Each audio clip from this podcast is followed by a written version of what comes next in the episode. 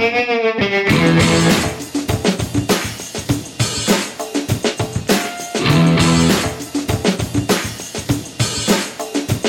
welcome to Black Sparrow Radio, KBSR, transmitting from the lovely little city of Taylor, Texas.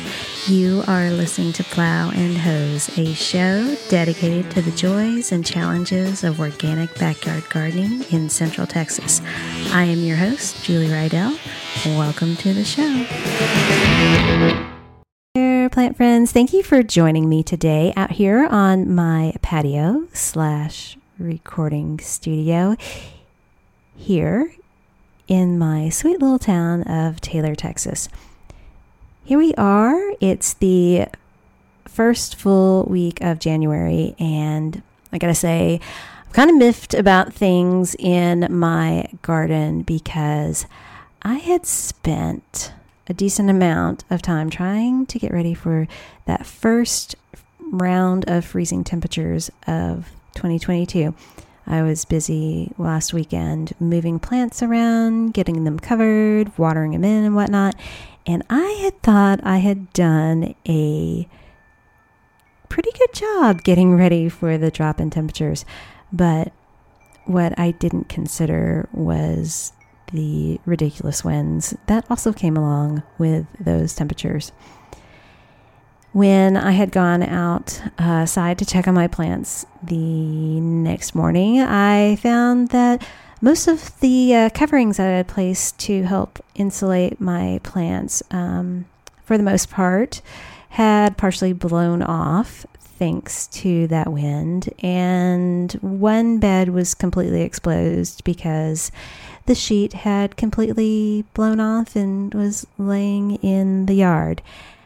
So, my broccoli is dead. And the lettuce plants aren't looking really that great either.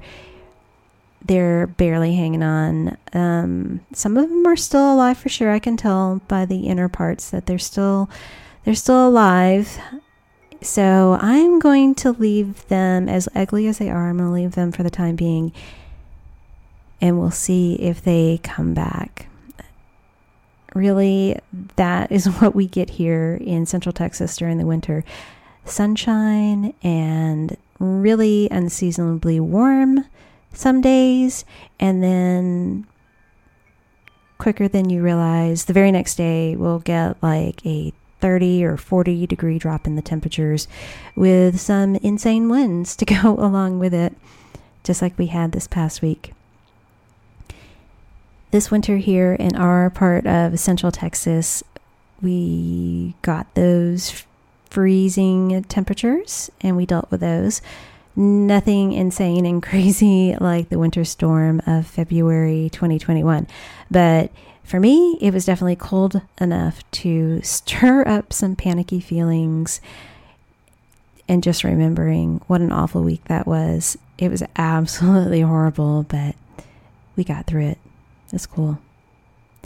Now, this week, when I was walking around my backyard and feeling really annoyed by my failed efforts to completely protect all of my vegetable beds, I was also kind of amused by what plants were just barely affected by that round of frost and cold. Since 2021, December of 2021 was the warmest December um, as far as Central Texas goes. We had some nice spring like temperatures for most of the month of December, and that warmth actually stimulated growth for plants that usually don't start appearing until the springtime. Plants like horseherb and spring cleavers, chickweed, and dandelions. I've had um, a ton of dandelions in my yard um, in December and then um, now in January still. Really, a surprising amount of yellow dandelions popping up in my yard, surviving completely on neglect. And that just kind of cracked me up, especially because I was running around um, kind of silly trying to protect my lettuce. Like I said, I feel pretty good that some of the lettuce will be okay. It'll come back. If not, what am I going to do about their dead? So I really honestly planned on sowing some lettuce seeds anyway. It'll be fine. If not, I'll just buy some lettuce from the grocery store and we'll eat that. All right, speaking of seeds, I did spend some time the past few evenings flip, flipping through my 2022 seed catalogs that I'd ordered and gotten in the mail. And I have one that has lots and lots of really interesting um, seeds in there. And a lot of them are somewhat hard to come by in the United States. Seeds that you just aren't going to find in the garden centers at the big box stores. It's a uh, pretty thick catalog and full of nice pictures and details, even a few recipes. And I have a pad of um, those neon green sticky notes, and I started flagging the pages with of that catalog with those, and you know, scribbling notes um, about the seeds that I found interesting.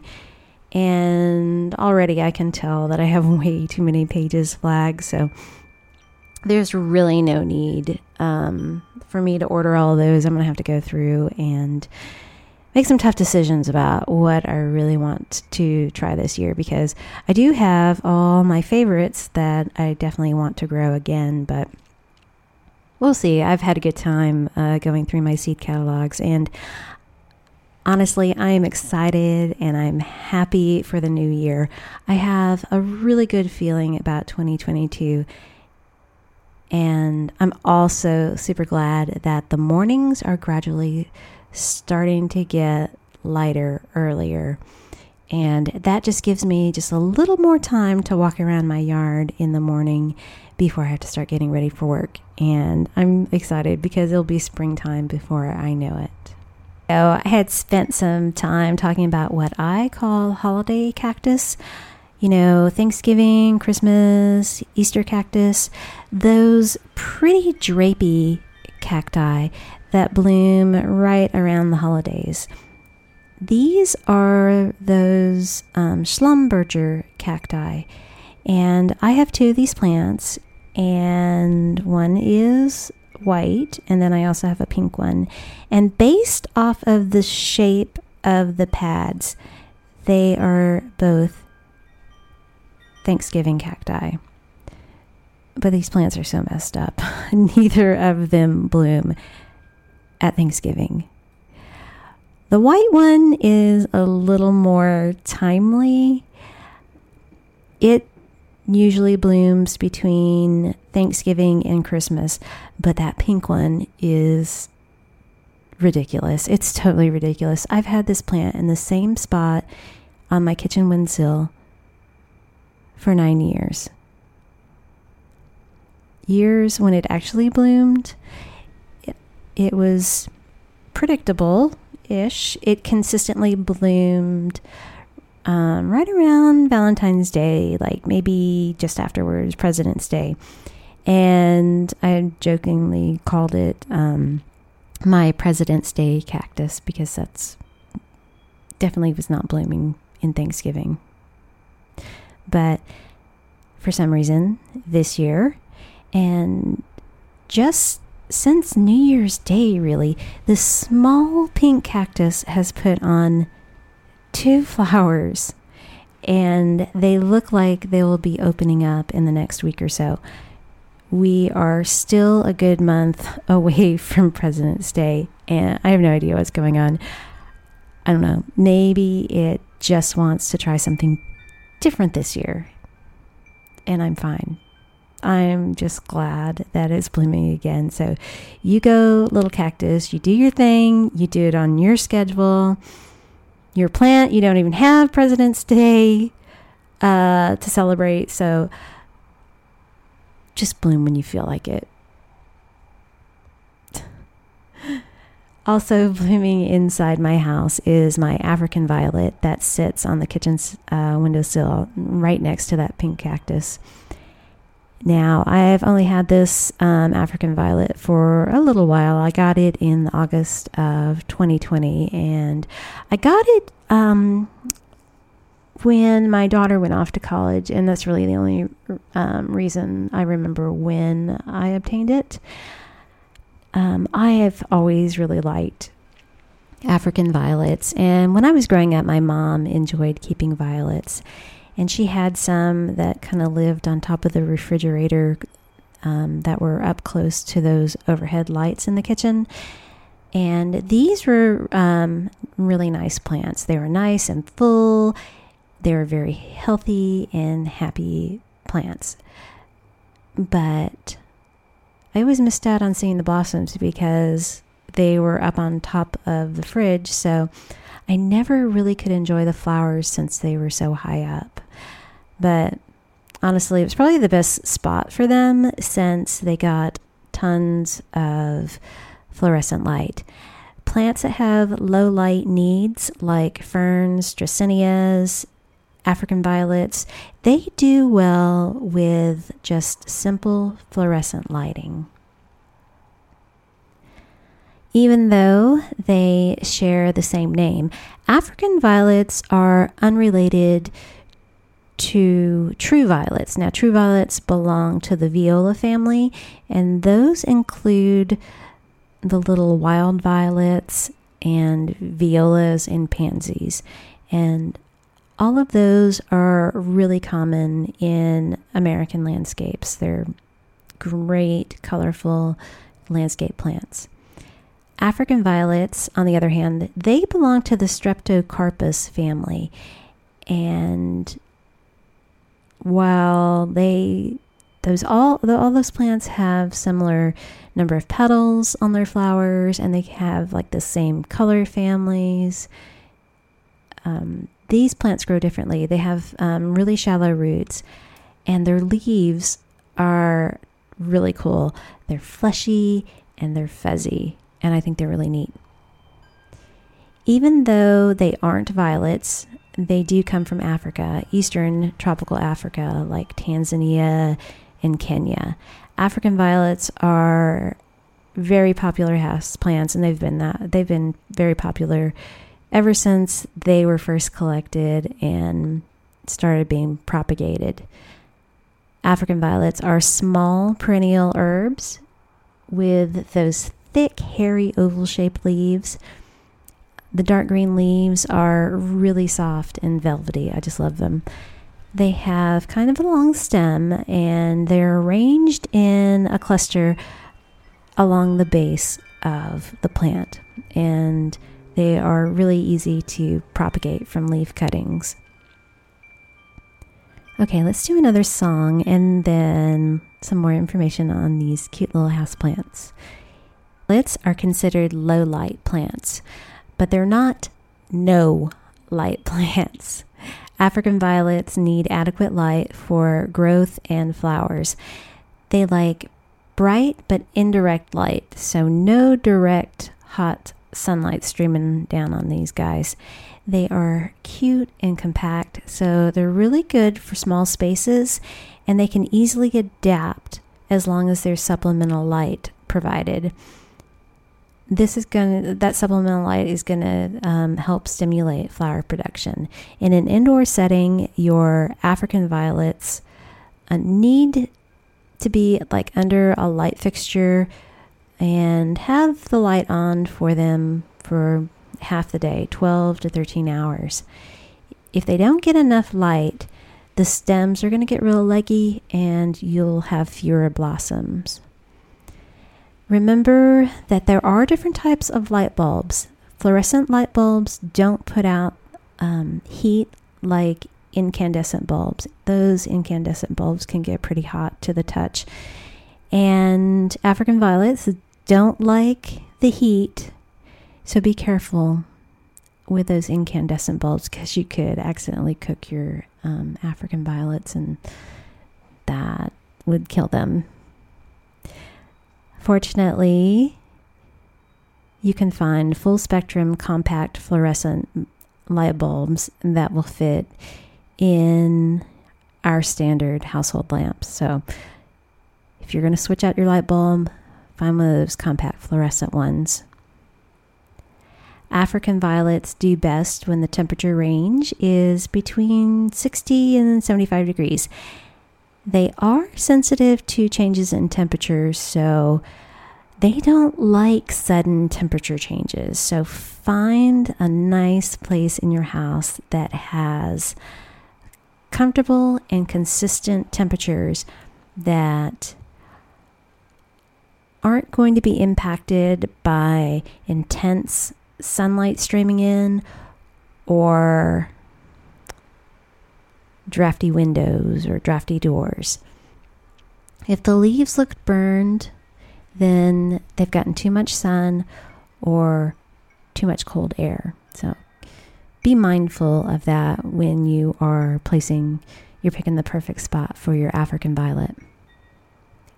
African violets don't like their roots to get cold either, so use tepid or room temperature water when it's time to water them.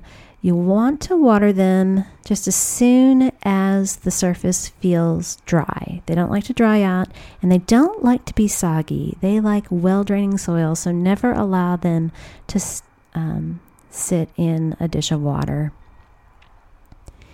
If you want to give your African violets a little extra nutrition, you can add some liquid organic fertilizer to their water. Just a well balanced formula with nearly equal amounts of the three key plant nutrients nitrogen, phosphorus, and potassium. Those are the NPK numbers on the package label. So it'll be like 10 10 10 or 575. Any of those that are kind of even are going to be perfect. You just don't want one that has like 30, 10, 12. That's got twice as much nitrogen. You don't want that. You want one of those that has an equal amount or close to an equal amount of the NPK. You don't need a special violet formula or anything that says like bloom booster on it. They just don't need the extra um, fertilizer. So they are pretty easygoing little plants. You're listening to Plow and Hose on KBSR Black Sparrow Radio. If you are enjoying my show, I hope you will go over to www.blacksparrowmusicparlor.com and check out the station and learn all about the great shows and music coming out of our station broadcasting from Taylor, Texas. While you are out on the internet, be sure to stop by the Plow and Hose Facebook page or plowandhose.com or check out the Plow and Hose Instagram and like and share it with your gardening friends or head over to where you get your podcasts and subscribe to the Plow and Hose podcast. If you like the flexibility of being able to play pops and rewind my show whenever you want, please go download some episodes and leave a review. It is super quick. You just click on the stars. This is going to help others find the show and gives a little um, confidence to people that Plow and Hose is a pretty good show. And if you've already left a review, Thank you so much. I really appreciate that. Houseplants in general, and African violets in particular, can be prone to mealybug infestations. Mealybugs are these fuzzy cotton white bugs that bunch up in clusters on plants, and it kind of looks like mold or something. If you look closely at them, they do look a bit like white, fuzzy, soft, mushy pill bugs that kind of are segmented, looking like that. But they're actually not related to those. They are related to scale insects. And just like scale, mealy bugs get on your plants and they suck the juices out of the leaves and the stems and cause a whole bunch of damage if there's a, a big infestation. For sure, they will suck the juices out, and that's going to cause discoloration in your plants and tissue death. But luckily, mealybugs are pretty easy to deal with. You just have to stay on top of the treatments so that you can control those mealy, uh, mealy bugs. Some easy ways of getting rid of them include just washing them off with water using isopropyl alcohol and treating mealybugs with insecticidal soap or neem oil. You can easily remove mealybugs with just a steady stream of water, just holding, uh, just, you know, just put your plants in the sink and then pour some room temperature water on the infested area and make sure that you get them off of your plants. Another thing you can do, you can soak a cotton ball or a cotton swab with some rubbing alcohol and then use that to wipe the bugs away. The alcohol will kill the bugs and you'll also be able to remove them from your plants.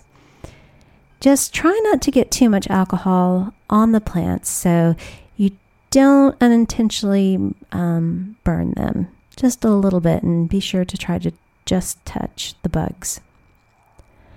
A little bit safer safer option is homemade insecticidal soap.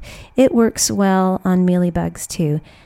But with plants like African violets, instead of spraying them with insecticidal soap, just do what you did with um, the alcohol. Dip a cotton ball or cotton swab into the solution and treat your plants that way. Just wipe it on those mealybugs and knock them off. Insecticidal soap works on soft body critters by drying them out. The soap sticks to their bodies and then it causes them to dry out. Just like, you know, if you don't get all the soap off your hands and it makes your hands feel dry. Yeah, well, um, that soap on those little bugs, it just dries them out and it kills them. Neem oil is another option for you. It's a natural substance derived from the neem tree. The oil affects the abilities for those bugs uh, to digest food, and that's how they die. Another thing with neem oil is that it smells really gross, and that kind of deters pests from landing on your plants. But I'm not too sure about doing that on the in, inside the house, um, mainly because it's inside and you're going to smell it too. But if you are interested in learning more about neem oil, go check out the June 20th episode of the Plow and Hose podcast from last year. It's episode number 24.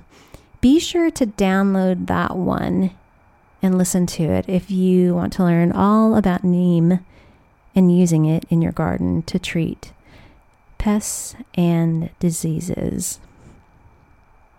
Last week's show, I brought up fruit trees and I wanted to bring them up again this week because fruit trees are wonderful things to add to your property.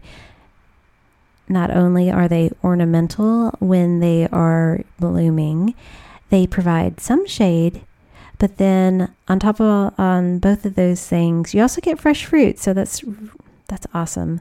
Here in Central Texas, all the local independent nurseries get their primary fruit tree shipments in January. This is when there is more variety available because it's getting really close to planting season for fruit trees in Central Texas with that miserable freeze last February, a whole bunch of people lost their young fruit trees. And the nurseries were also impacted too by that cold. So, inventories of Texas grown trees, including fruit trees, they might not be as plentiful this year. So you ought to plan early if there's something particular that you wanted to add this year.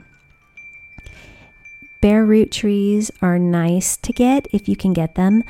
Not only are they usually less expensive than the potted container grown ones, but they're also easier to move and they're easier to plant and because they have no soil. Container grown trees can be quite heavy, not necessarily because they have a better root system, but because they have all that extra weight from the soil in the container.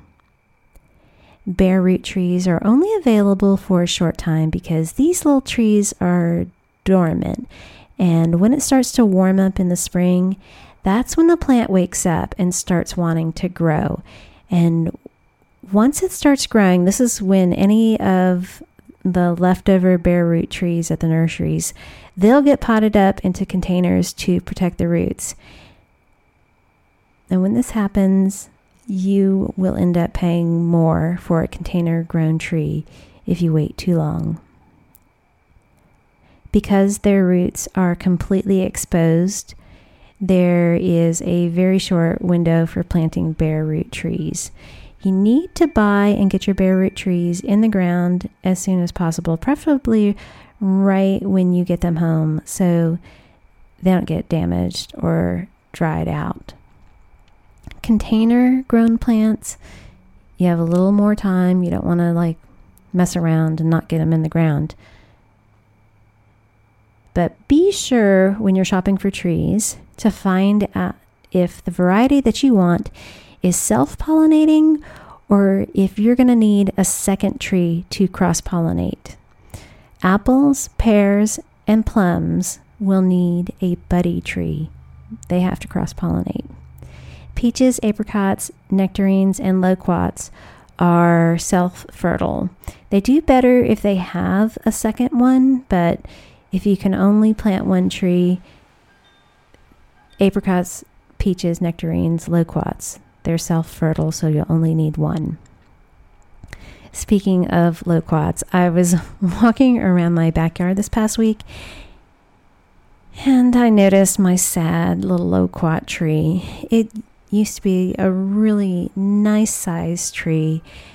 And this time last year, it was covered in blossoms, and the honeybees would seek out that tree.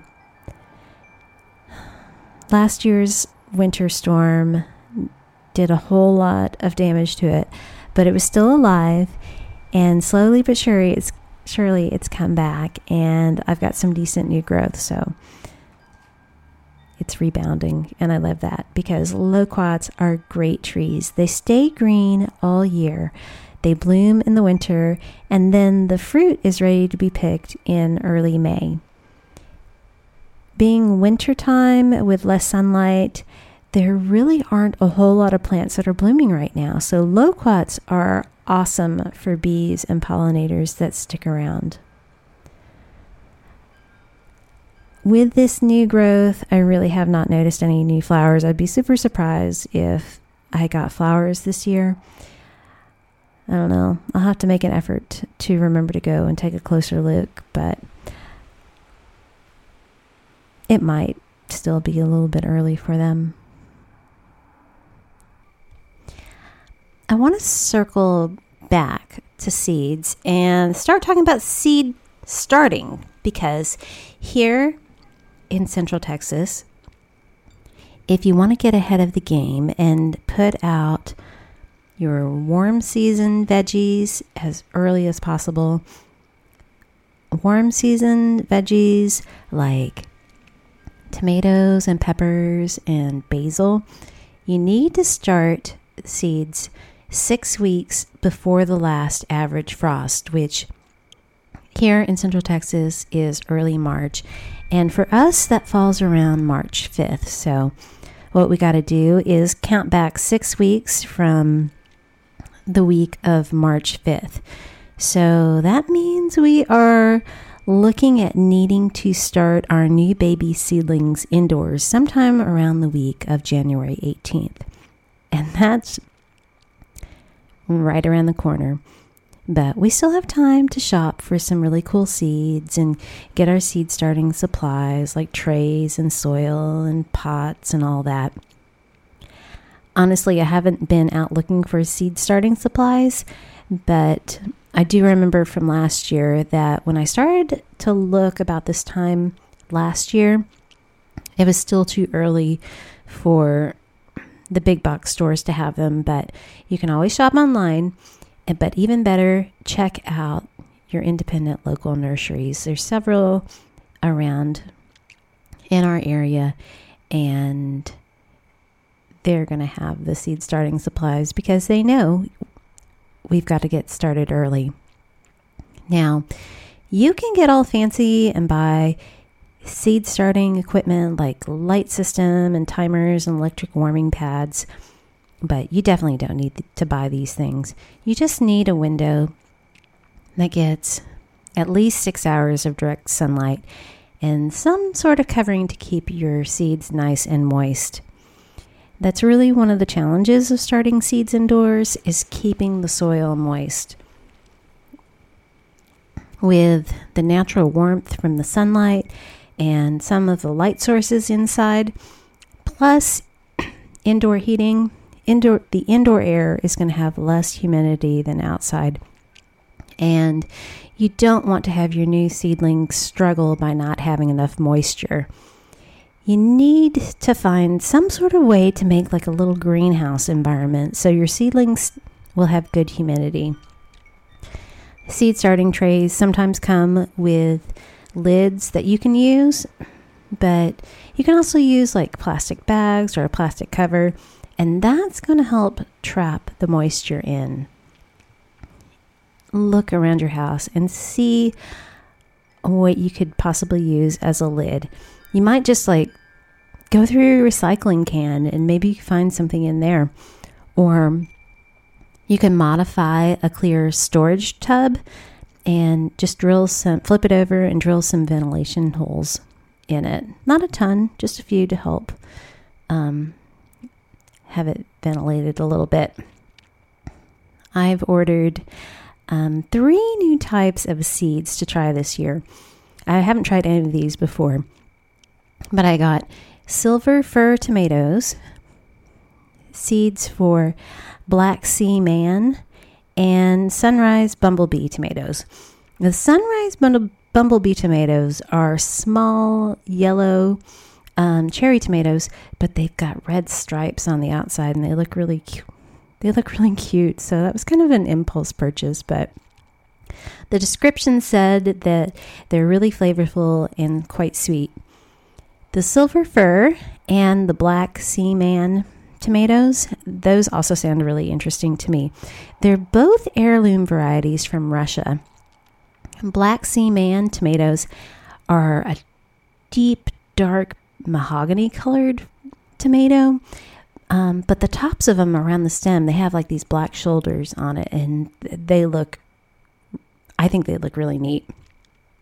They're a medium sized tomato, and I'm looking forward to trying them. I am a little worried about how well these Russian varieties will do here in Central Texas, but the silver fir tomatoes came highly recommended by an organic farmer who lives just outside of Austin, so kind of optimistic about trying those. Now, when it comes to the soil for your seeds, you have a few things to consider. You could just go and buy some seed starting mix, or you could use raised bed mix or just amended soil from your own garden. There are advantages to all these options. Bagged seed starting mix is good because it's nice and lightweight, and it can be really good because it's generally sterile to me, that's a little weird because we're talking about dirt and it's not normally sterile. But anyway, whatever. sterile seed starting medium can be important um, since it's heat treated and it's much less likely to contain pathogens like fungi and molds that might damage your new baby seedlings. Seed starting mix is lightweight and it doesn't compact very easily, so even the tiniest seeds can germinate and pop through the soil really easily. But it can be a little pricey, and because it's so lightweight, it's really messy to work with. At least I think so because it's very dry and staticky and gets everywhere. Because it's sterile, there aren't any good microbes in there either. So, while that's good for germinating seeds, the roots kind of miss out on all the good soil microbes. A bagged seed starting mix is one option to use when starting seeds indoors, but there are other options. You could really use any basic bagged soil mix that you have. Potting mix for containers will work just fine for starting seeds. The plainer the better, though. So, just a basic potting mix, no added fertilizer, no moisture absorbing polymers, no extra promises. Just something that's lightweight and doesn't have a whole lot of chunks in it, that will work just fine for starting seeds. The bagged potting mixes are usually pretty good for container grown plants. They have a little more moisture absorbing qualities and they contain things that help soak up water like peat moss and coir fiber you just want to skip the extras like slow release fertilizer. You're trying to germinate and grow seedlings, and believe it or not, extra fertilizer is not necessary or very good for newborn seedlings. It's just too rich. So, bland, boring, basic potting soil is what you want to work with. If you have a nice established garden with nicely amended soil, you can use a couple scoops of that. Just go out to your raised bed, take a bit of the soil from from your garden and use that for your, your seed starting project. Soil from your garden is going to be more dense than the nice fluffy lightweight seed starting mix. It's also going to contain more microbes than a new bag of heat treated seed starting mix. The soil pH it will be less neutral than the bag stuffed. Um, it could be a little harder to get your seeds to germinate indoors. But since you are using soil from your garden, those seedlings will become more familiar with the growing medium, and that has an advantage because it could help reduce transplant shock. When a seedling is um, grown in a similar soil to where it will permanently live, it doesn't freak out as bad because it's like, oh, okay, you're taking me out of this seed starting cup. Um, and it's really different out here, but it's also kind of familiar. So I think I'm going to like it out here. The kind of soil your seedlings are started in it's not that much of a game changer. If you have struggled with starting seeds inside, then changing your growing medium is um, something that you really should try. It's not a tremendous big deal. The transplant shock is more likely to happen when you've disturbed the roots too much. The older your plants are when you transplant them into the garden, the better they will tolerate being moved. But if you're having, if you've had trouble in the past with um, pathogens or damping off inside your house um, while starting seeds, then maybe try a bagged soil starting mix. Okay, be sure to catch the show next week because I'm going to have more tips on starting seedlings. We have some time if you want to get um, your tomatoes and pepper seeds started, January 18th is really just a target date, but if you don't get around to it until after that to start your seeds indoors, that's fine too. It's just a goal for us to shoot for. Okay, friends, thank you for joining me again today. I hope everyone is having a great year so far. We're off to a great start. All right, we'll chat next week.